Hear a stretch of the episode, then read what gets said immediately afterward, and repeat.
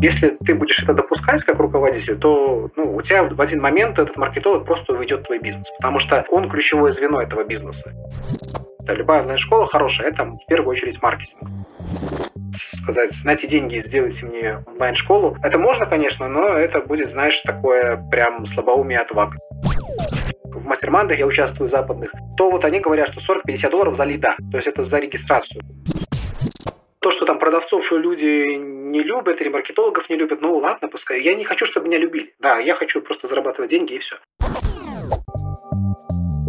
Сегодня самое неоднозначное интервью из всех, которые я брал. Сначала я думал занять нейтральную позицию, ну, знаете, типа мнение автора может не совпадать с правильным. Но потом вспомнил главную заповедь инфобизнеса. Транслируй свои ценности, проявляйся. Поэтому свое мнение скажу в конце выпуска в послесловии. Это подкаст «Секреты западного маркетинга». Я Слава Лапшин, маркетолог онлайн-школ. Поехали! Сегодня у меня в гостях Сергей Жуковский, опытный управленец, маркетолог и продюсер онлайн-школ. Мы говорим об управлении онлайн-школой и о том, где лежит граница этичности в маркетинге. Сергей, привет, спасибо, что пришел в гости ко мне. Привет, Вячеслав. Да, я тебе тоже очень благодарен за такую возможность. Расскажи в двух словах о своем продюсерском опыте. Будет здорово, если поделишься достижениями. Да, могу, конечно, сказать. Понимаешь, мне не очень нравится слово продюсер, потому что в моей иерархии продюсер это такое среднее звено. Mm-hmm. То есть у нас э, в компании продюсеры это руководители проектов. И мы их, ну, как бы называем не продюсеры, но по сути вот э, те функции, которые сегодня заявляются на рынке, это функции обычного руководителя проектов. Просто почему-то их решили называть продюсерами. Я считаю, что это все-таки такая средняя звено. Поэтому я как бы ну, не очень ну, как бы считаю себя продюсером в этом плане, потому что я человек, который даже уже не управляет продюсерами, потому что продюсерами управляет, ну, руководителем проектов управляет э, исполнительный директор, я уже как бы управляю исполнительным директором. То есть я как бы, получается, на две ступеньки выше в этом всем. Вообще, как бы я считаю себя маркетологом. Вот, если честно. Слушай, жму руку, как маркетолог маркетологу. То есть, да, я, скажем так, э, вынужденный управленец в этом плане. То есть у меня сейчас вот э, есть три проекта, с которыми я работаю. Там один очень, очень крупный, два поменьше. И ну, вот в крупном у нас сейчас порядка 50 человек работает. И, соответственно, ну, когда ты стоишь над этими 50, то ты все равно ну, являешься руководителем. И вот в тему там, руководства компании я уже погрузился э, чуть попозже. Но все равно я считаю себя маркетологом. То есть вот моя самая сильная сторона в бизнесе – это маркетинг. Я вообще считаю, что, ну, если мы говорим про такой э, бизнес а инфобизнес э, или, в принципе, про массовые продажи какие-то, да, то я считаю, что маркетинг это ну, самое главное вообще, в принципе, что должно быть в бизнесе. Потому что маркетинг это то, что приводит себе массово клиентов. Все остальное в бизнесе это просто уже переработка того, что ты привел. Да? То есть там отдел продаж, отдел качества, отдел производства. Вот, это все работает с тем, что ты привел. Если маркетинг ничего не привел, то, соответственно, все остальные отделы не нужны получаются, потому что они ничего сделать не смогут, э, у них нет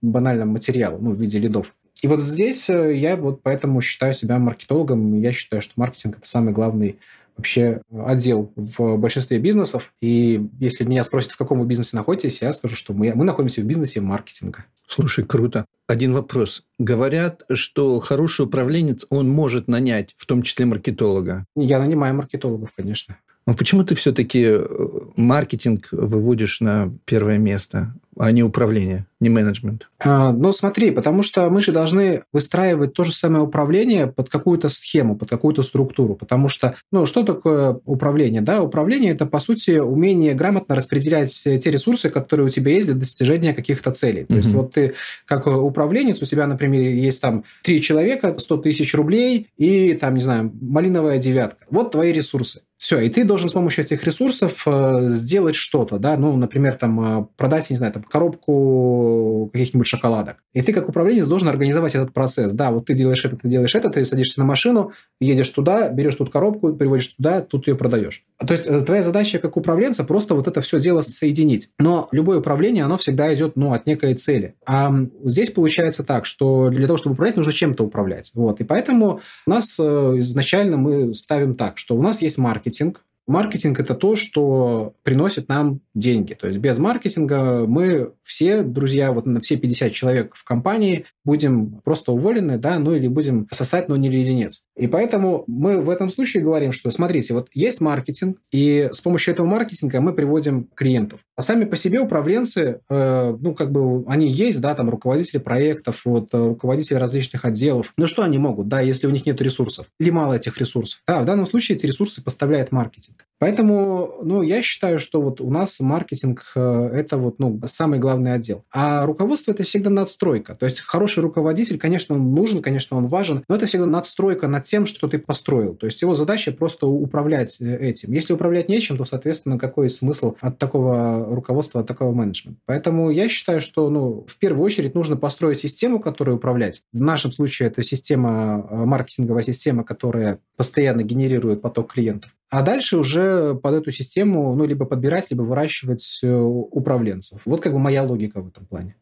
Как ты считаешь, без навыка в маркетинге можно построить успешную онлайн-школу, просто наняв маркетолога хорошего? Ну, можно, наверное, но это надо прям очень хорошего маркетолога, чтобы тебе повезло с ним. Любая онлайн-школа хорошая, это в первую очередь маркетинг. То есть то, как ты правильно эту школу преподносишь, как ты ее позиционируешь, как ты умеешь привлекать клиентов в эту школу. И если ты не понимаешь, как это делается, да, не понимаешь вот нюансы человеческой психологии, не понимаешь какие-то хотя бы базовые моменты работы с той же аналитикой, да, почему, например, этот канал дает лучше трафика, чем этот канал, работы с внутренней базой, то получается, что ты весь ключевой процесс пытаешься переложить на кого-то, на какого-то наемного человека. Этот процесс встает от него в зависимость. И там уже вопрос, да, то есть э, этот наемный человек может ли тебе адекватно построить какой-то процесс, где он будет незаменим, или он будет все грести под себя как собака на сене. То есть ну, в большинстве случаев это будет так. То есть любой человек, он пытается стать незаменимым. Но это нормально в том числе задача руководителя, вот пресекать такие действия. Потому что ну, у нас в компании тоже такого хватает. То есть, когда начинают там своих там каких-нибудь родственников пытаться привести, там знакомых, друзей, пытаются в своем отделе, например, выстроить полностью систему подчинения только ему. Это все, конечно, понятно, да, но если ты будешь это допускать как руководитель, то ну, у тебя в один момент этот маркетолог просто уведет твой бизнес, потому что он ключевое звено этого бизнеса. И, ну, либо он тебе выкручивать руки начнет, да. И дальше он понимает, что ты можешь либо его там, ну, скажем так, э,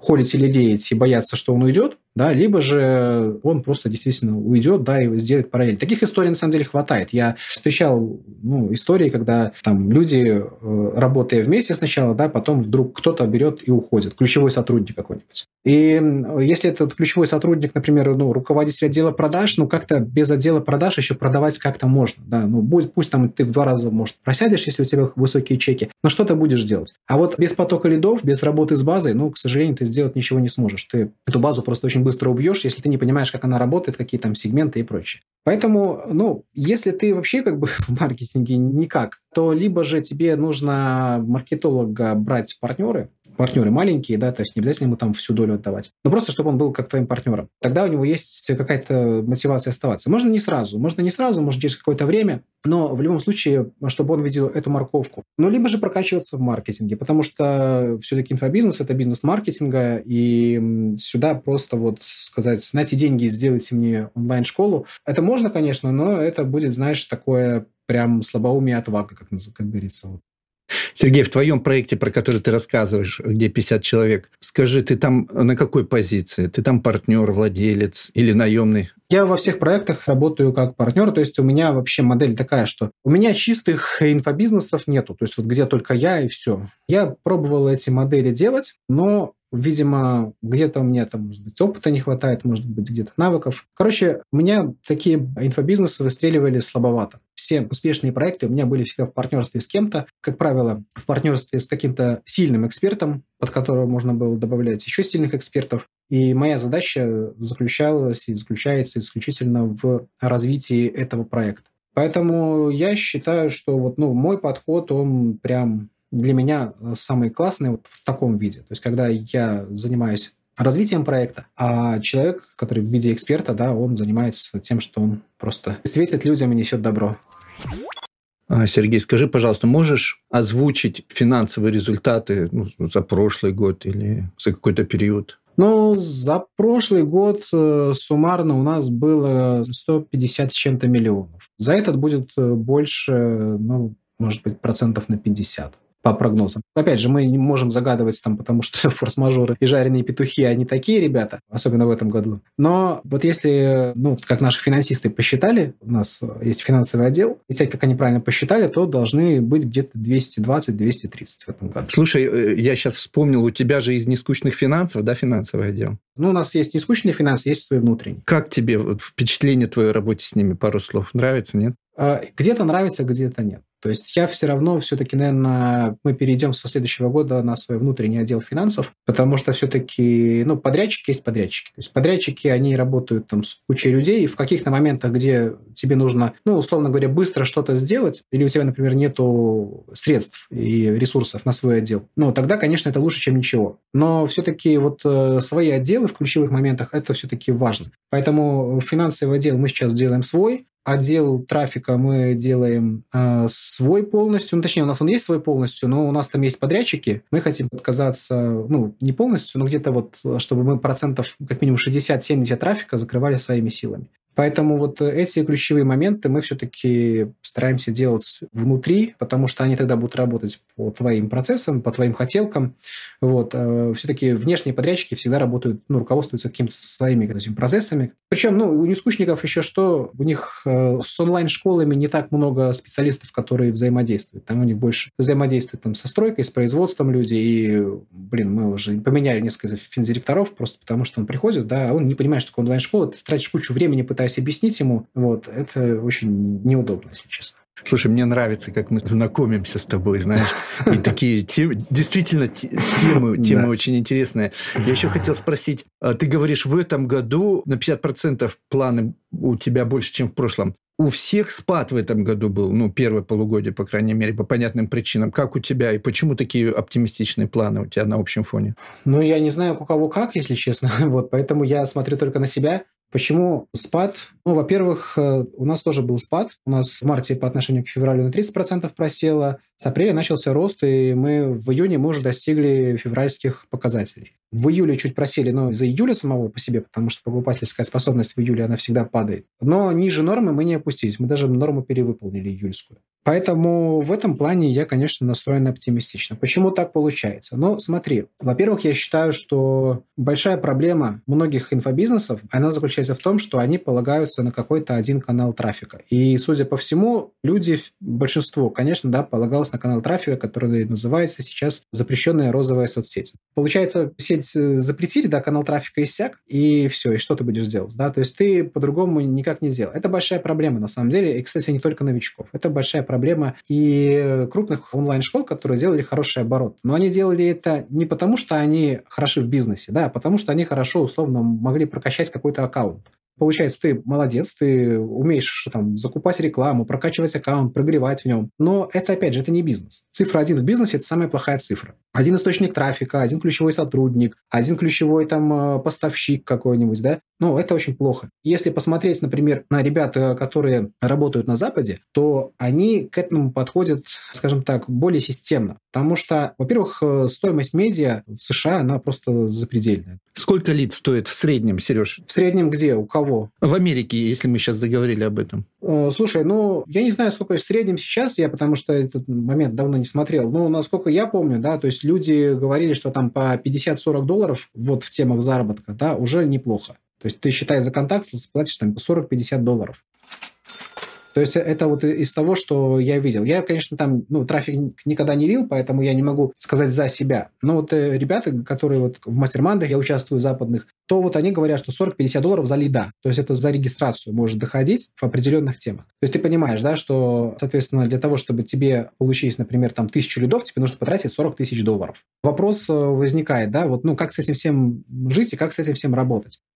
Давай вернемся вот э, к нашей ситуации. Какая вот ошибка да, у людей? Ошибка в том, что они полагались на один источник трафика. Причем источник трафика относительно еще дешевый. Люди, которых ты загонял в свой аккаунт, они получались относительно дешевыми, да, и относительно легко их можно было разогреть, потому что все пользовались смартфонами, все пользовались там чисто этой соцсетью. Поэтому здесь нету заслуги тебя как предпринимателя, даже твоя недоработка как предпринимателя, потому что ты все вот пихал в одно место, и тут резко это вот включили и все. То есть, когда, знаешь, там вот река состоит из многих ручейков, да, и получается огромная-огромная река. Один ручеек перебил, да, вот, или там забетонировал, что угодно с ним сделал, отвел в другую сторону. Река у тебя от этого не перестает течь, потому что а, другие ручейки ее питают. Да, даже если половину уберешь ручейков, все равно река будет течь. А если у тебя один ручеек, да, ну, соответственно, ты его все перекрыл, и все, и, и капец. И здесь вот как раз ошибка в этом. То есть я никогда не полагаюсь на какой-то один источник трафика. Все равно, то есть источник трафика может быть дешевым, может быть дорогим, может быть на грани, да, что окупается, не окупается. Мне важно, чтобы источников трафика всегда было много. То есть э, даже сейчас, даже вот в текущих реалиях, когда их сильно урезали, все равно мы находим способы, чтобы не зависеть от одного источника трафика. Потому что в нашей парадигме ни один источник трафика не должен давать тебе больше 30% квалифицированных лидов следов. Если мы видим перекос, ну, точнее, наш руководитель отдела трафика видит перекос, что с одного источника идет больше 30% трафика, то это все, это срочно нужно что-то делать. Это не значит, что нужно его обрезать. Нет, это значит, что с других источников нужно добывать больше. Потому что иначе получается ситуация, что ты попадаешь в эту критическую зависимость. То есть это одна причина, почему многие упали, да, ну, а мы упали, но не так сильно. Это в первую очередь источник трафика. Дальше это планирование. То есть я вижу очень мало инфобизнесов, которые умеют планировать что-то. Тут надо просто различать понятия план и планирование. Планирование – это действие. План – это вот какая-то конкретная бумажка, где у тебя там написано раз, два, три. Вот люди не любят планы. Но я согласен в этом. Да? То есть э, план, он ну, как бы перестает действовать в момент начала его реализации, потому что где-то что-то пойдет не так. Но отсутствие плана, оно лишает себя вот этого вот планирования. Оно лишает себя вот понимания, куда ты, собственно говоря, идешь и какими методами ты будешь этого добиваться. И вот э, здесь тоже большая проблема у большинства людей, потому что, как э, я помню, есть такой Дмитрий Богданов, он как-то выступал на конференции, мне понравилась его фраза, что большинство инфобизнесменов, они как думают? Они думают так, сейчас э, я сделаю запуск, заработаю там 200 тысяч рублей, куплю себе там э, iPhone, MacBook, э, билеты в Таиланд и поеду туда жить. Он это все делает, э, получает 200 тысяч рублей, покупает iPhone, MacBook, э, билеты в Таиланд, приезжает в Таиланд, живет месяц, у него заканчиваются деньги, ему нужно продать iPhone, MacBook, чтобы купить деньги на обратный билет и прилететь обратно. Ну, это, опять же, утрировано, но Дима человек тоже довольно-таки э, прошаренный в этом плане. И вот это показывает то, как работает большинство инфобизнесменов. Не только, на самом деле, инфобизнесменов, это большинство предпринимателей. Мы просто про инфобизнес сейчас говорим. И планирование у людей в этом плане есть большие вопросы. То есть э, пока ты не умеешь нормально планировать, ты не можешь нормально понимать вообще, куда ты идешь. Это тоже вот такой нюанс, который не позволит нам сильно просесть. И следующий, еще один момент – это грамотная работа с финансами. То есть я, честно говорю, я не финансист, и с финансами прям работал и работаю не так э, много, как ну, есть люди, которые там всю жизнь работают в банках и так далее. То есть я начал понимать, как работают финансы более-менее там, ну, может, там года три назад, и то так на вот таком бытовом уровне. Но что я понял, да, вот очень важно. Важно уметь грамотно работать с финансами. То есть у нас есть э, несколько фондов, резервных фондов в том числе. То есть мы моделируем разные ситуации. Да? Вот ситуация, что все, мы месяц не зарабатываем вообще ничего. Что мы будем делать? У многих ответа на этот вопрос нет. У нас ответ на этот вопрос есть. То есть у нас есть специальный фонд, где посчитано, что как минимум, чтобы топовые сотрудники не разбежались, мы можем им три месяца выплачивать какую-то минимальную зарплату. То есть сказать, ребята, да, сейчас все плохо, да, но вот три месяца мы вам деньги будем выплачивать не так, как обычно, да, но вот по минимуму, чтобы вы прожить смогли и от нас не убежали. И вот это, на мой взгляд, тоже очень важный момент, потому что он психологически дает себе, ну, не быть, знаешь, такой вот э, постреленной жареной курицей, которая бегает, да, и вот не знает, что, и делать. У нас э, после февраля-марта приходили люди, говорят, что, слушайте, вот я работал там исполнительным директором, да я готов к вам идти там менеджером отдела продаж. Я говорю, а что, а что такое? Ну, вот там все, как бы нас расформировали, был классный проект, классно росли, но нас расформировали, потому что вот, ну, как бы сейчас э, продажи упали там кого-то на 70%, да, зарплату платить нечем, и мы ищем, собственно говоря, работу даже на более низких позициях. Это печально. Я не хвастаюсь, да, я не хвастаюсь. Э, я думаю, что у многих лучше даже, чем у нас, но вот я считаю, что это важно. В бизнесе важна устойчивость. Знаешь, что я наблюдаю? Когда ты назывался маркетологом в первые минуты, в первую очередь, сейчас ты только первый признак сказал – это многоканальность трафика. Второе – планирование. И третье – это финансы. Ну, то есть, я бы не сказал, что ты маркетолог. Ты выстраиваешь системы. Я прям вижу по твоим ответам системный подход в управлении. Да, я согласен, что я выстраиваю системы. Это, скажем так, вынужденное, потому что я как предприниматель, да, я вынужден это делать. То есть если я не буду это делать, то ну, мы просто, ну, не завтра, там, через какое-то время наступит форс-мажор, и мы просто развалимся. Поэтому это, скажем, вынужденная история. Я не скажу, что я там прям кайфую от этого. То есть я кайфую от маркетинга. И маркетолог почему? Потому что, ну, во-первых, я ну, лет 15, даже больше уже, наверное, в маркетинге, именно профессиональном. Это, во-первых. Во-вторых, все-таки, ну, я строю маркетинговые компании. То есть это вот как бы, знаешь, поддерживающие истории. То есть если вдруг что, понятно, что совсем продажи не остановятся, даже если тебе на, на голову метеориты падать будут. Но все равно кто-то что-то покупать будет. Но мы даже просматриваем вот такие вот ситуации. Но это да, это планирование, это управление. Просто оно, скажем так, такое вынужденное, да, потому что без него маркетингом, конечно, заниматься весело, но недолго получится. Давай последний раз про тебя и твою компанию. За счет чего будет рост в 2022 году на 50%? Потому что общее настроение как бы такие, знаешь, о, все пропало. Шеф, все пропало, все пропало. Дип снимают, клиент уезжает. Ну, во-первых, я не смотрю на общие настроения. Общие настроения, они практически всегда такие, сколько я себя знаю. То есть я никогда не помню, чтобы люди говорили, о, вот сейчас, блин, заживем, вот сейчас мы прям вырастем. Я, честно, вот как-то к этому довольно скептично отношусь, поэтому все эти эмоциональные как бы восприятия любых ситуаций, они эмоциональные. Рационального в этом нет. Во-вторых, за счет э, чего расти? Ну, во-первых, мы всегда смотрим и пытаемся прогнозировать. Да? У нас вот стоимость лида, ну, пока еще не скажу, что идеально, но э, в любом случае мы это делаем. То есть от стоимости лида до LTV клиента. Да? Вот э, мы пытаемся сделать прогноз, что будет, если мы вот приведем столько-то лидов по такой-то цене, и на каком этапе нам что нужно докрутить. Поэтому рост обычно идет всегда за счет ну, некой математики. То есть понятная какая-то вот система. Да? Вот мы привели лида, дальше этого лида нужно конвертировать, дальше лучше конвертировать несколько раз для того, чтобы у него LTV было хорошим. И если мы понимаем, что LTV хорошее, мы можем привлекать больше лидов по большей цене. Поэтому здесь модель на самом деле простая. Наша задача сделать так, чтобы все конверсии по всем воронкам, они постоянно росли.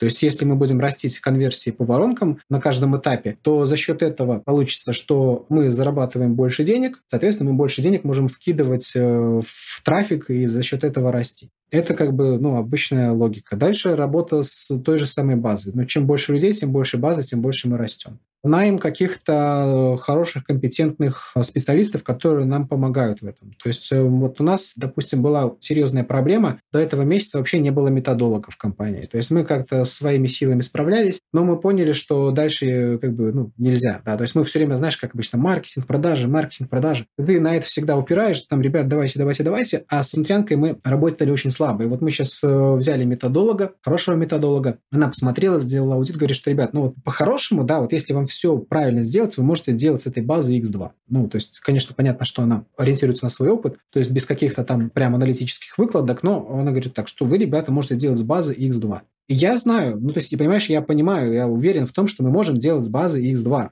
Не потому, что как бы мы что-то там плохо с ней работаем, мы с ней нормально работаем, но мы можем с ней работать еще намного лучше, потому что туда просто никто еще сильно не копал. И работа с э, клиентами, она тоже там еще поле не паханое, у нас там очень сильно не оптимизированный процесс. За счет этого, да, вот сейчас мы докрутим эти моменты, и я не тешу себя, что мы X2 сделаем, да, ну даже если мы там на 10% увеличим выручку за счет того, что люди будут э, проходить курсы, им будет приятнее, кайфовее, они будут дальше покупать, уже неплохо. Я стараюсь не ориентироваться на какой-то внешний фон. Я всегда понимаю, что экономика, она никогда не остановится. То есть, э, тем более в России. То есть, в России, чтобы остановилась экономика, но это надо, чтобы просто не было России. Это очень большая, мощная, крупная экономика, чтобы кто не говорил. Да? И здесь э, я не вижу каких-то таких вот прям фундаментальных вещей, чтобы люди просто перестали учиться. Причем, что и с точки зрения там, государства делается очень много, там разные налоговые вычеты, там какие-то там на обучение даются какие-то гранты, еще что-то, еще что-то. То есть, если ты занимаешься инфобизнесом, а у нас, кстати, лицензия есть, да, то есть с лицензией это все еще проще получается. То есть, я не вижу здесь каких-то вот прям таких вещей, что все, давайте в спячку. Я считаю, что наоборот, то есть, когда возникают какие-то вот такие вот процессы, и когда начинается какая-то такая, ну, всеобщая паника, то тот, кто сохраняет спокойствие, он выигрывает. Потому что любая плохая ситуация, какая бы она ни была плохая, она рано или поздно заканчивается. Если ты научился выживать, условно говоря, в э, диких э, таких вот, блин, прям жестких условиях, то в мягких условиях ты просто придешь и будешь всех кушать. Я всегда считаю так, что у нас есть планы. Если у нас как бы вот есть планы, у нас несколько планов всегда есть. Мы всегда есть какой-то план, план норма, по которому мы идем, и есть там план сам цель 1, цель 2, цель 3, которые мы было бы неплохо достигнуть при каких-то показателях. И есть еще минимальная какая-то вот штука, при которой, ну, там, условно, цифра, при которой мы должны выживать. Мы всегда ориентируемся на норму. Мы всегда ориентируемся на норму, да, но если мы сделаем там цель 1, цель 2, цель 3, мы молодцы, там все еще получат бонус. И мы это стараемся рассчитывать из каких-то вот, ну, представлений своих, да, представлений там экстраполяция в прошлое, там немножко понимания будущего. И поэтому у меня нету прям таких каких-то настроений. Зачем поддаваться эмоциям, да? Нужно как бы, ну, смотреть, думать. Э, ну, как пример, да, вот э, перестали платежи иностранные принимать э, в России. Ну, да, можно плакаться, можно там кричать, срывать волосы на себе, да, можно открыть международную компанию за границей, что мы, в принципе, и сделали. Принимаем на страйп эти деньги, эти деньги вкидываем в рекламу. Ты где открыл? Мы в Гонконге открыли компанию. Угу. Здесь вопрос, понимаешь, в том, что ну, есть как бы есть проблемы, значит, надо искать ее решение. Вот и все. Мне нравится твой подход. И если бы, скажем так, не этот вот весь кризис, ну, наверное, бы международную компанию так и не открыли бы, сидели бы здесь на попе. А так есть э, мотивация двигаться. Поэтому как бы к этому надо относиться немножко проще, да, и иметь какие-то запасы. Вот. То есть запасы и на компанию, и на собственную жизнь. Ну, то есть я знаю, например, что 2-3 года в спокойном режиме я могу спокойно существовать. Если даже ужаться, могу там и лет 10 существовать на то, что, например, у меня есть. Да? Поэтому надо, ну, как бы тоже, да, запасы делать, инвестировать, хотя бы даже консервативно во что-то. Какую-нибудь квартиру купить, сдавать – это самый простой вариант. Я, конечно, не инвестор, да, я никому ничего не советую. Но просто банально, да, вот какие-то вот такие вещи даже делая, ты будешь себя просто спокойнее чувствовать. Это вот важно. Психологическое именно спокойствие. Ты говоришь, у тебя три проекта. Не приходило ли тебе мысли, что вот эта расфокусировка, она играет в минус? Лучше сосредоточиться на одном проекте и больших результатов благодаря этому добиться? А здесь я исхожу из э, принципа табуретки. Да? Табуретка стоит, когда есть три ноги. Поэтому я все-таки исхожу из того, что в любом проекте в инфобизнесе, да, вот, э, по крайней мере, в моих ситуациях, есть э, ну, довольно высокая доля зависимости от эксперта. Но это, по крайней мере, в нашей модели, хотя я от этой модели сейчас тоже ухожу, мы там диверсифицируем экспертов и все, но все равно как бы основные доходы идут от какого-то конкретного эксперта. И здесь э, возникает нюанс, да, что эксперт – это человек, с ним может что-то случиться. Я, конечно, никому, никому ничего плохого не желаю, но мы все мы люди, да. То есть э, банально выгореть. То есть выгорание – это прям такая очень серьезная проблема, да, и ты за счет этого можешь сильно проседать. То есть есть один проект, в который я прям вкладываюсь э, большую часть, да, большую часть времени, он больше половины доходов мне приносит. Это есть такое. Есть два проекта на вырост. Плюс я стараюсь многие вещи делегировать. То есть, например, там нанимать исполнительных директоров. То есть у нас сейчас во всех проектах есть исполнительный директор, который отвечает именно за операционную работу полностью. Я являюсь неким драйвером каждого бизнеса, но я не являюсь его основой. Да, то есть я могу вот прийти и сделать, например, этому бизнесу boost такой, да, вот давайте сделаем это, это, это, вырастим вот так. Окей, сделали. Но если я ничего не делаю, да, исполнительный директор спокойно может, исполняя вот те планы, которые мы наметили по финансам, он может эти планы делать и без меня спокойно. Поэтому э, здесь тоже такой вот момент, что вот э, я стараюсь вот эти вот моменты тоже учитывать, да, чтобы самому не порваться, потому что я понимаю, что эмоционально я просто порвусь, если я буду везде прям вот глубоко нырять. Плюс, опять же, я сейчас стараюсь в инфобизнес вводить не только сами инфопродукты, но, например, брендированную товарку. Товарку люди покупают проще, чем инфопродукты, там маржинальность поменьше, конечно, но, с другой стороны, она более понятная для внешней среды, для покупки. Это очень круто. Расскажи, пожалуйста, про твою тему и какой товар ты тогда продаешь. Это интересно. Ну вот давай я на примере одного из проектов расскажу. То есть у нас есть э, проект по оздоровлению. То есть там очень хороший врач, э, у нас там есть куча лицензий и образовательных, и медицинских, и всего есть. То есть это прям, ну, считай, клиника. И мы, например, э, очень много допродаем различных трав. Они собираются в горах, там людьми, они получают определенные сертификаты. И мы эти травы точно так же через те же самые вебинары продаем. В чем плюс, да? Плюс в том, что, ну, во-первых, продавая траву, тебе не нужно вести тренинг. Во-вторых, э, люди психологически понимают, что, например, там э, это какая-то более волшебная таблетка, там, ну, трав, чаек, чаек заварил, травку попил, и вот ты уже оздоровился. Хотя на самом деле это не так, но психологически это так для человека. Чем надо там какие-то упражнения делать, там отчитываться перед другими. Поэтому товарка – это тоже интересная штука. Я вот прямо сейчас э, тоже ищу людей, с которыми мы могли бы это прям хорошо продвигать в наших онлайн-школах, потому что оно хорошо друг друга дополняет. То есть сама по себе товарка, она, ну, чем мне не нравится, то, что она низкомаржинальная, потому что там такой маржинальность, как на виртуальном тренинге, сделать сложно но она легче продается. Поэтому, если мы будем это комбинировать, то здесь будет такой эффект синергии. То есть люди, человек купил травку, дальше ему можно продать какой-нибудь курс, который поможет усилить эффект от травки X2. Человек купил курс, да, как усилить X2 эффект от курса, купить травку. Здесь э, получается вот такой эффект синергии. Плюс, может, там тренажеры, еще что-то делать. Другой вопрос, что это ну, требует определенных ресурсов и немножко других компетенций и навыков. Поэтому пока это не скажу, что у нас прям сильно развито, но я все-таки на это ставку делаю, и ну, мы будем дальше двигаться в этом направлении. А расскажи, а кто рассылает, кто вот это упаковывает, как у тебя это организовано в двух словах? Слушай, пока немножко организовано по колхозному. То есть мы покупаем это у поставщиков, поставщики присылают нам товар плюс сертификаты на него, и дальше у нас э, ну, есть просто там сотрудник многорукий многоног, которому мы говорим, что вот смотри, тебе нужно вот это вот так вот расфасовать, наклеить наклеечки и пойти на почту это дело отправить вот таким образом.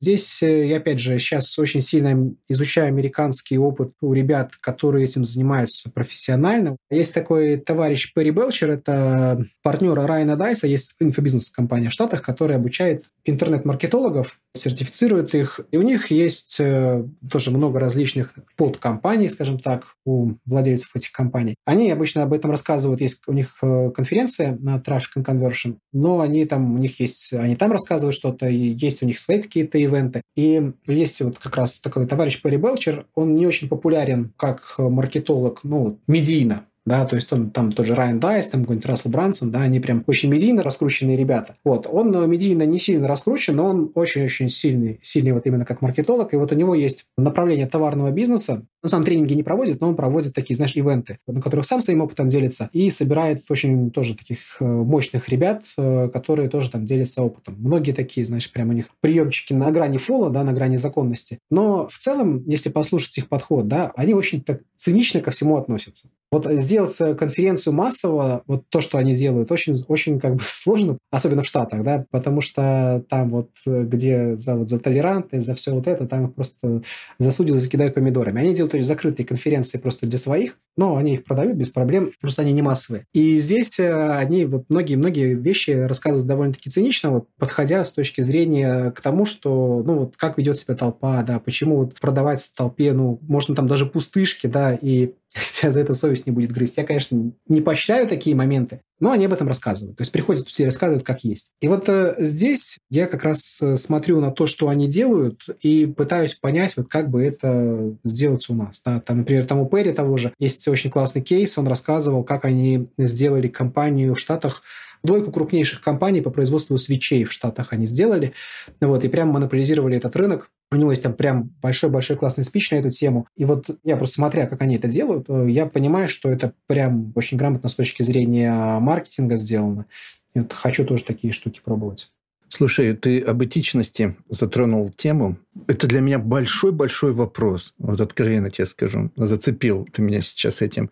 Смотри, американские маркетологи они же сейчас продают уже на очень искушенном рынке, и они придумывают большие идеи, новые позиционирования для своих банальных продуктов, да. И для них нет проблемы, допустим, назвать какую-нибудь технологию похудения, придумать историю, что вот так какие-нибудь шаолинские монахи худели вот именно так, они были стройные. И они учат это в тренингах, такие вот вещи, ты правильно их сказал, но не всегда этичные, и для них это нормально. Вот на самом деле я тоже это наблюдал, ну так скажем, неправдоподобную информацию выдавать аудитории. Что ты вообще сам об этом думаешь? Почему у нас такая разница? Ну, во-первых, с этичностью там не у всех проблемы, но если смотреть совсем глубоко, то большинство наших покупок в целом, они бессмысленные и бесполезны. Я, вот, вот 90% денег, которые мы тратим, мы без этого спокойно можем обойтись. Без каких-нибудь там новых туфелек, да, правильно? Мы можем обойтись там без э, нового смартфона, на который даже иногда кредит приходится брать. Мы можем обойтись э, без э, какой-нибудь там, ну, не знаю, вредного фастфуда. Но мы все равно это покупаем. Еще один нюанс, да, то, что большинством вещей люди не пользуются. То есть они покупают, знаешь, вот купили, и оно лежит где-то. Там один раз платится на дело, да, оно потом висит где-то. Я и по себе это знаю, хотя я, блин, вообще человек-минималист. Мне вот чем меньше, тем лучше. Я очень не люблю, не люблю вещи, потому что они меня напрягают. Но поскольку я живу с женщинами, жена и дочери, все, как бы у меня просто чисто женский коллектив. Понимаю. У меня тоже жена и две дочки. Ты меня понимаешь. И мне приходится с этим мириться. Меня просто бесит, да, вот пришла, притащила какую-нибудь очередную там курточку, да, или там дочка принесла, принесла какой-нибудь там браслетик или еще что-то. Ты говорю, слушай, ты избавься от старого. Нет, они все равно тащат это. Причем большинство из этого валяется. Люди в целом, в массе, да, они теми вещами, которые у тебя купят, они все равно не воспользуются. И я помню, в Штатах какая-то компания была, прям очень громкая история. Ребята продавали тренажеры, которые с пожизненной гарантией, которые ломались там, ну, буквально со второго или третьего взаимодействия. Да? То есть я, я не знаю, я не помню, там какие-то тренажеры ножные для ног, что-то такое было. Вот, они прям по всем штатам их массово продавали и давали на них пожизненную гарантию. Они ломались, да, и причем они работали, были прибыльными, да, и все было хорошо. И как бы вопрос, а в чем фишка там бизнес-модели? Да, фишка бизнес-модели очень простая ты покупаешь на самом дешевом китайском заводе самый дешевый списанный какой-нибудь тренажер, приводишь его в Штаты, делаешь красивую упаковочку, даешь пожизненную гарантию, ставишь э, цену X10 и продаешь. Потом в итоге оказывается, что человек попользовался им один раз, он не сломался уже хорошо. Вот два раза попользовался, не сломался хорошо. Дальше он его закинул куда-нибудь в дальний угол или сделал из него какую-нибудь вешалку и так далее. Ну и получается, что, допустим, каждый третий попользовался три, больше трех раз, он у него сломался, он его поменял. Но все равно там с четвертого, с пятого раза он перестал им пользоваться. И почему прибыльно, да, получается? Потому что большинство тренажеров даже не открывали, даже не распаковывали. В лучшем случае один раз его там прошлись ножками и закинули его куда-нибудь на полку. Пожизненная гарантия, не пожизненная, какая разница? Ты все равно находишься в плюсе. То есть мы должны просто понимать, что люди в большинстве случаев э, просто этот товар твой, они даже его не откроют. Даже, даже у нас, вот, даже у нас, я могу сказать, да, методолог, когда пришел, начал разбирать, говорит, а, а вы в курсе, что у вас там что-то там 65% людей вообще не открывали? Даже первое занятие не проходят. Я говорю, ну, как бы я не удивлен, но, ну, да, может такое быть, давайте что-то с этим делать. Вот, и при этом мы в плюсе, в хорошем плюсе. Мы могли вообще, в принципе, тренинг не записывать, им что-то продать, они бы его даже не открыли, через год бы у них закончился доступ, и все. Здесь э, момент такой, да, у меня есть какие-то моральные вот такие вот э, нормы, да, что все-таки, ну, человек, если что-то купил, нужно ему что-то дать, и желательно, чтобы ему это помогло, потому что там, ну, один из ста купит, поможет. Но если говорить с точки зрения бизнеса, да, не с точки зрения морали, а вот именно вот э, с точки зрения бизнеса, с точки зрения математики, то получается, что ты можешь людям продать полную хрень с гарантией возврата. Если человек э, что-то не понравилось, да, чтобы он там не пошел, тебя не засудил, не захейтил, ты им просто возвращаешь деньги. Но при этом ты все равно остаешься в плюсе за счет того, что ты трем-четырем человекам деньги вернул, шесть человек остались, и как бы, ну, кто-то посмотрел, расстроился, тихо поплакал в подушечку, кто-то вообще не посмотрел, кто-то еще что-то. С точки зрения математики, получается, ты все равно в плюсе. Тут нужно понимать такой момент, да, что мы морализаторствуем, да, вот с точки зрения человека, как бы кажется, что ты делаешь ему плохо. Но я скажу так, что, да, мы можем морализаторствовать, мы можем говорить, что это плохо, хорошо и так далее, но люди в массе, да, они ведутся на все это. То есть, ну, не ты продашь, кто-то другой продаст, да. Я продам, ну, ладно, человек хоть что-то, ладно, сделает, ему хоть как-то хорошо будет. Уже неплохо, да. Я на этом деньги заработаю, ему хорошо будет, да. А если я буду вот совсем морализаторствовать и говорить, блин, ну вот я же еще пока не готов,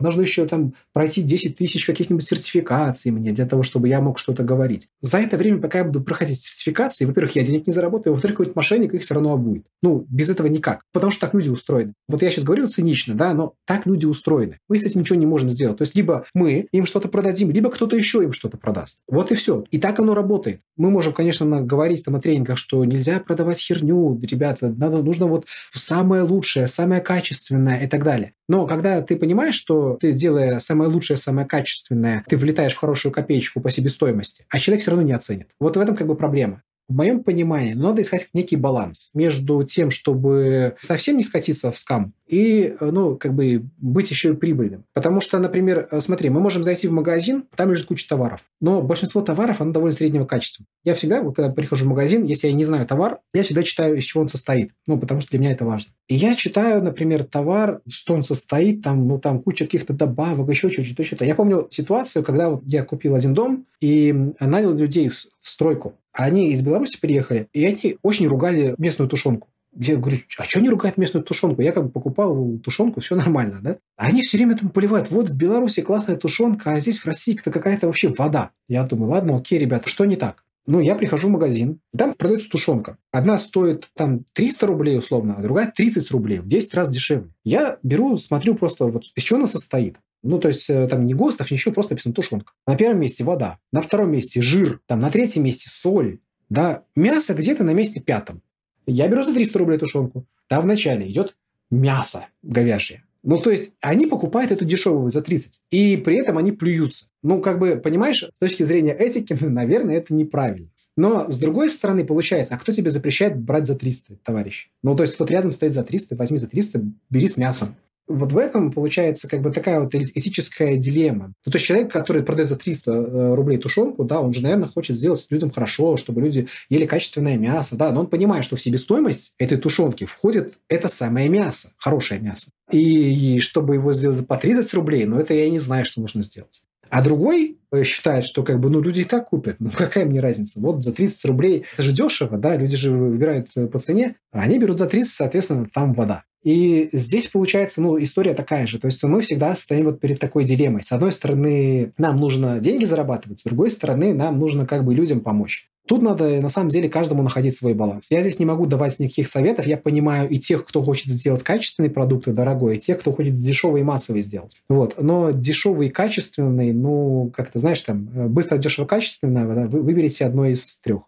Здесь надо вот, ну, если ты предприниматель, если ты маркетолог, ну, к этому нужно подходить, ну, с какой-то долей цинизма, что ли. Ты не сможешь э, спасти мир, если будешь спасать мир, то, скорее всего, угробишь себя. Поэтому тут важнее что? То есть важнее для тебя быть э, моральным человеком, да, вот на 100%, ну, тогда ты будешь бедным человеком. Либо ты будешь аморальным, но богатым. Это, конечно, крайности, я сейчас говорю, то есть не нужно быть ни тем, ни тем. Но у тебя всегда вот эта вот шкала выбора всегда стоит э, у тебя. И мы, знаешь, иногда удивляемся, да, вот он богатый, а такой козел, да, он заработал столько денег, там, э, не знаю, там, продавая людям газировку сахарную, там, сигареты. Знаешь, мы любим как бы людей хейтить за то, что он продает, например, сигареты. Да, вот, вот плохой человек, у него там табачная фабрика, он травит людей. Но, слушай, ну, как бы, да, он травит людей. Люди же это покупают. Не покупал бы человек, он бы на этом деньги не заработал. Но не, не будет продавать этот, не будет продавать Иванов, будет продавать Петров. Он откроет табачную фабрику и будет продавать Петров. А если никто не будет продавать, ну, люди будут там самокрутки делать какие-то, да, еще, еще больше травиться, потому что там ни фильтров, ничего нет. Тут хоть как-то есть какие-то стандарты, и государство как-то это регулирует, а там просто будут там, самогоном травиться или еще чем-то. Поэтому это всегда вот такой выбор, и здесь вот как бы советов я конкретных дать каждому человеку не могу. То есть это всегда вот какой-то такой выбор.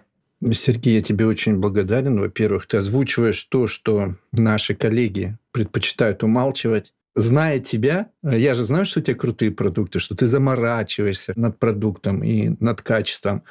Просто сейчас, кто тебя слушает, могут сказать, вот пришел настоящий прожженный инфо-цыган. А ведь ты озвучиваешь на самом деле вещи, которые... Эти вопросы висят в воздухе, и они требуют ответов. Но я говорю, как оно есть. То есть мир такой, как он есть. Не мы этот мир придумали. Да, этот мир придумал за нас за миллионы лет. Почему этот маркетолог, он должен быть таким циником в некотором смысле? Потому что маркетолог – это всего лишь человек, который понимает, да, вот как действует и как реагирует человек на разные раздражители и так далее. Почему? Потому что так его запрограммирован мозг. Это вот прям, знаешь, у него, в него вот прям жестко перепрошито. Да? Почему вот, например, мы реагируем на скидки? Хотя мы, знаем, мы большинство знаем, что большинство скидок или большинство вот этих вот э, последний раз, последний день и так далее, мы все знаем практически, да, что это все как бы вот все придумано искусственно. Что все вот эти вот распродажи, там, черные пятницы и прочее, да, но никто никогда в жизни не будет это продавать себе в убыток и так далее. То есть там все продумано, все просчитано, и мы прекрасно это понимаем. Но мы все равно на это ведемся, мы видим толпы, которые бегают, мы видим люди, которые бегают за скидками, собирают купончики, там, я не знаю, делают все, что угодно, но этим пользуются. Хотя мы уже давно как бы живем в капиталистическом обществе, американцы еще дольше живут в капиталистическом обществе. Мы все фишки знаем, но почему? Потому что так устроена природа, да, потому что когда-то миллион лет, когда человек развивался, был дефицит всего, да, был дефицит еды, был дефицит воды, был дефицит тепла, и человеку в подкорке, в подсознании, он понимает, да, что если мы сейчас это не схватим, то, возможно, да, завтра я могу погибнуть. Поэтому мне сейчас вот э, нужно это срочно схватить, вот потому что это дефицитно. Мы вот на это вот реагируем, мы на это реагируем и на это взаимодействуем как маркетологи. Вот в чем дело. Те же самые красота упаковок и так далее. Почему нельзя продавать, например, в уродливой упаковке, да? Почему нужно именно красивую какую-нибудь такую там сексуальную упаковку делать, да? Опять же, мы, ну, мы по природе такие люди. Мы стараемся всего страшного, всего уродливого. Почему вот, например, мы как люди, да, вот, ну, когда видим человека, например, без руки, без ноги, или там просто, там, не знаю, с кривым лицом, с ДЦП, ну, как бы мы их э, странимся, да, пытаемся обойти, мы думаем, что они какие-то какие вот прям, ну, как неприятно тебе, да. Хоть ты, может быть, там трижды хорошим человеком, святым, но тебе все равно это внутри неприятно. Это все идет от того, что природа нас такими сделала, потому что природа раньше говорила нам, миллионы лет об этом говорила, что если человек какой-то неполноценный, скорее всего, сожрет его хищник, и нужно держаться от него подальше, потому что вдруг этот хищник еще сожрет и тебя рядышком. Вот и все. И поэтому это в нас заложено природой, запрограммировано внутри полностью, и мы не осознавая даже этого, стараемся людей с инвалидностью и так далее, внешней явной инвалидностью, мы стараемся их сторониться, мы стараемся от них подальше, и вот лучше где-нибудь и не видеть. Да, вот закройте их в какой-нибудь хоспис и никогда не показывайте нам. И не потому, что мы плохие люди, а потому, что природа нас, нас такими сделала, потому что это был вопрос выживания раньше. Сейчас этого вопроса выживания нету, но мы все равно этим пользуемся, потому что в нас это перепрошито внутри. И вот все вот эти вот э, вещи, которые природа в нас внутри зашила, маркетологи этим успешно пользуются, в том числе и мы. Вот и все. Сейчас ты подвел черту, и я прям инсайт поймал. Мы пользуемся действительно то, что природа глубоко не на внешней корке сознания. Именно, именно. Вот это наша культура последних ста лет, достижения, вся вот эта. А мы пользуемся глубинными рычагами, так и есть. Конечно. Все эти понты. А почему эти понты делаются люди? Покупают ненужные вещи. Ну, да, для того, чтобы привлекать других людей. Потому что а, это же тоже, мы же люди раньше жили как? Мы раньше жили вместе, да? Мы же жили в племени. Человеку нужно было в племени как-то себя показать, выделиться для того, чтобы он был полезен этому племени. Иначе его бы выгнали нахрен из племени. Или он бы был там где-нибудь быть э, по остаточному принципу. Вот откуда все эти понты. Почему человек покупает не Лада Веста, да, а гелик? А то и то, и то ездит. Какая тебе разница? Но просто на гелике на себя будут обращать больше внимания. Это все как бы очень глубокие вещи. Слушай, не в этом ли причина, что не любят продавцов, маркетологов, именно потому что вы впариваете, вы неэтичные? Я думаю, что и в этом тоже причина. Люди, конечно, не хотят признавать, что они подвержены всему этому. То есть, если ты спросишь среднего человека, а подвержен ли ты вот этим всем распродажам, скидкам и так далее, он скажет, да нет, ты что, я же знаю, что это все развод. Люди всегда переоценивают э, себя, ну, как личность, скажем так. Это нормально. Этим, кстати, тоже пользуются маркетологи, если что. Если мы говорим про личность, да, вот э, я не помню, когда-то пару лет назад было исследование среди автомобилистов-любителей. Их было просто такое, вот как вы считаете, да, вот э, вы водите лучше, чем средний водитель или хуже? И вот 80% людей ответили, что они возят лучше, чем средний водитель. А в этом уже логики нету, потому что, ну, как бы средний водитель это вот, ну, 50%, правильно? А ответила 80%. То есть люди в целом, особенно мужчины, они очень любят переоценивать э, то, что они из себя представляют. Если у женщин это еще не так сильно выражено, и они пытаются это заместить, они очень много покупают, пытаются заместить все это дело, то мужчины, они как раз-таки очень сильно переоценивают себя, очень часто переоценивают. И за счет вот этого ими очень просто манипулировать. Очень плохо просто человека взять на слабо, например, да, особенно мужчину. То есть женщину на слабо взять сложнее, да, а мужчину проще взять на слабо. Почему? Потому что мужчина, да, блин, ну как я, я что, не могу, что ли? Сейчас тебе покажу. Да, и поэтому мужчина пошел там с моста прыгнул и все. Поэтому, опять же, это заложено в нас природой. То, что там продавцов люди не любят или маркетологов не любят, ну ладно, пускай. Я не хочу, чтобы меня любили. Да, я хочу просто зарабатывать деньги и все. Поэтому мне не надо любить меня, ну, как бы, мне, мне все равно. Да? И опять же, тут я хочу сказать очень важную мысль. Особенно для маркетологов, продавцов, э, любых публичных людей. Хотя она, в принципе, наверное, важна для, в принципе, любого человека. Я считаю, что для любого человека вообще, в принципе, самый главный навык – это умение быть посмешищем. Почему? Потому что, понимаешь, когда ты в меньшинстве, когда над тобой смеются, тебя хейтят, ну, главное, чтобы физически не применяли ничего к тебе. Когда ты являешься посмешищем, и тебя это не трогает, тебя главное, чтобы это не трогало, да, и ты это воспринимал, да, ты всегда действуешь в собственных интересах. Вот это важно. Потому что как только ты пытаешься оправдываться, как только ты пытаешься понравиться другим и так далее, ты действуешь в ущерб своим интересам. Это всегда так. Ты можешь поддаваться на любые хайпы, Опять же, почему вот э, мы, маркетологи, умеем хорошо продавать на запусках? Потому что мы всегда делаем некий хайп, да, и мы говорим, что вот это сейчас модно. Нам достаточно, чтобы там 10-20 человек побежали туда, и за ними побежит толпа. Все. Потому что почему? Потому что толпа думает, что там действительно модно. То есть они не думают своей головой, они думают э, головой толпы. И маркетологи это могут э, легко использовать в запусках и так далее. Хороший запуск – это всегда так работает. И вот я считаю, что человек для того, чтобы он был нормально реализован, счастлив, гармоничен и так далее, он должен уметь быть посмешищем. То есть все побежали, а я не побежал.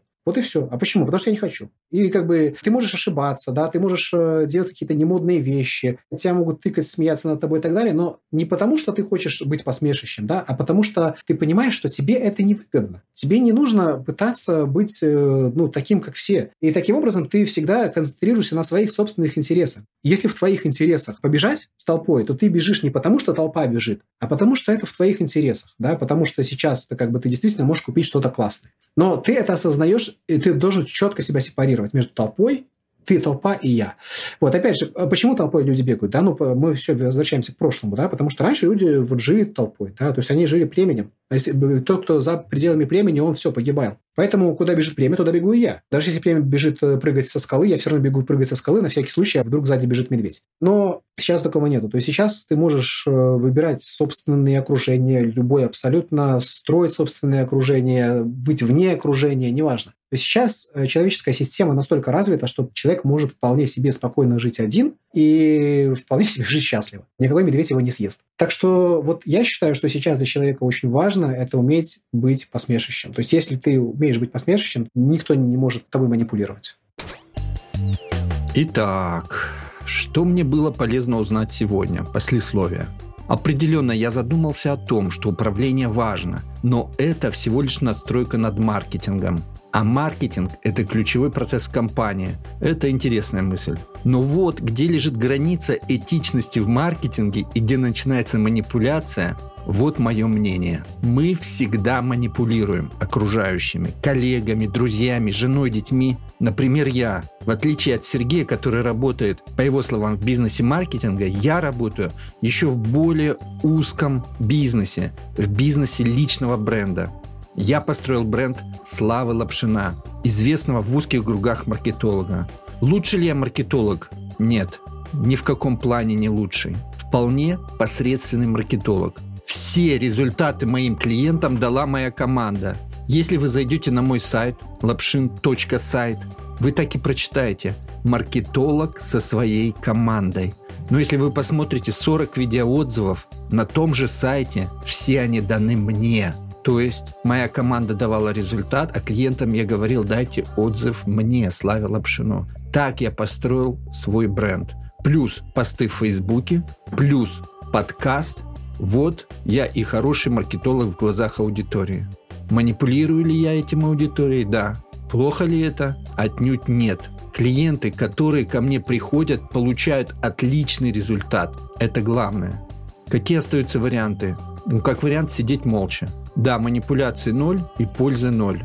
Еще вариант – не сидеть молча, не манипулировать, а быть открытым, да, таким искренним. Знаете, самая сильная манипуляция, которую я видел, это манипуляция искренностью. Такой next level манипуляция. А то, как ведет себя Сергей, это и есть для меня настоящая открытость. Эта мысль не самая очевидная, подумайте об этом, друзья. Обычные инфо-цыгане, кстати, не люблю это слово. Я видел инфо-цыган, и их немного. На самом деле не больше, чем аферистам в любой другой отрасли.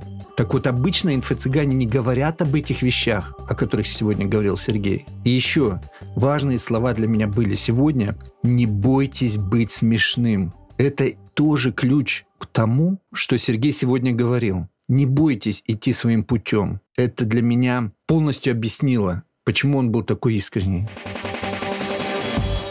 Вы заметили, что наша беседа оборвалась внезапно? Это потому, что продолжение будет в следующем выпуске. Мы поговорим об отличиях американского и российского инфобизнеса, как всегда глубоко и без воды. На этом все. Я, как всегда, благодарен своему гостю, вам. Пишите любую обратную связь там, где вы слушаете этот выпуск. Пообщаемся. Пока.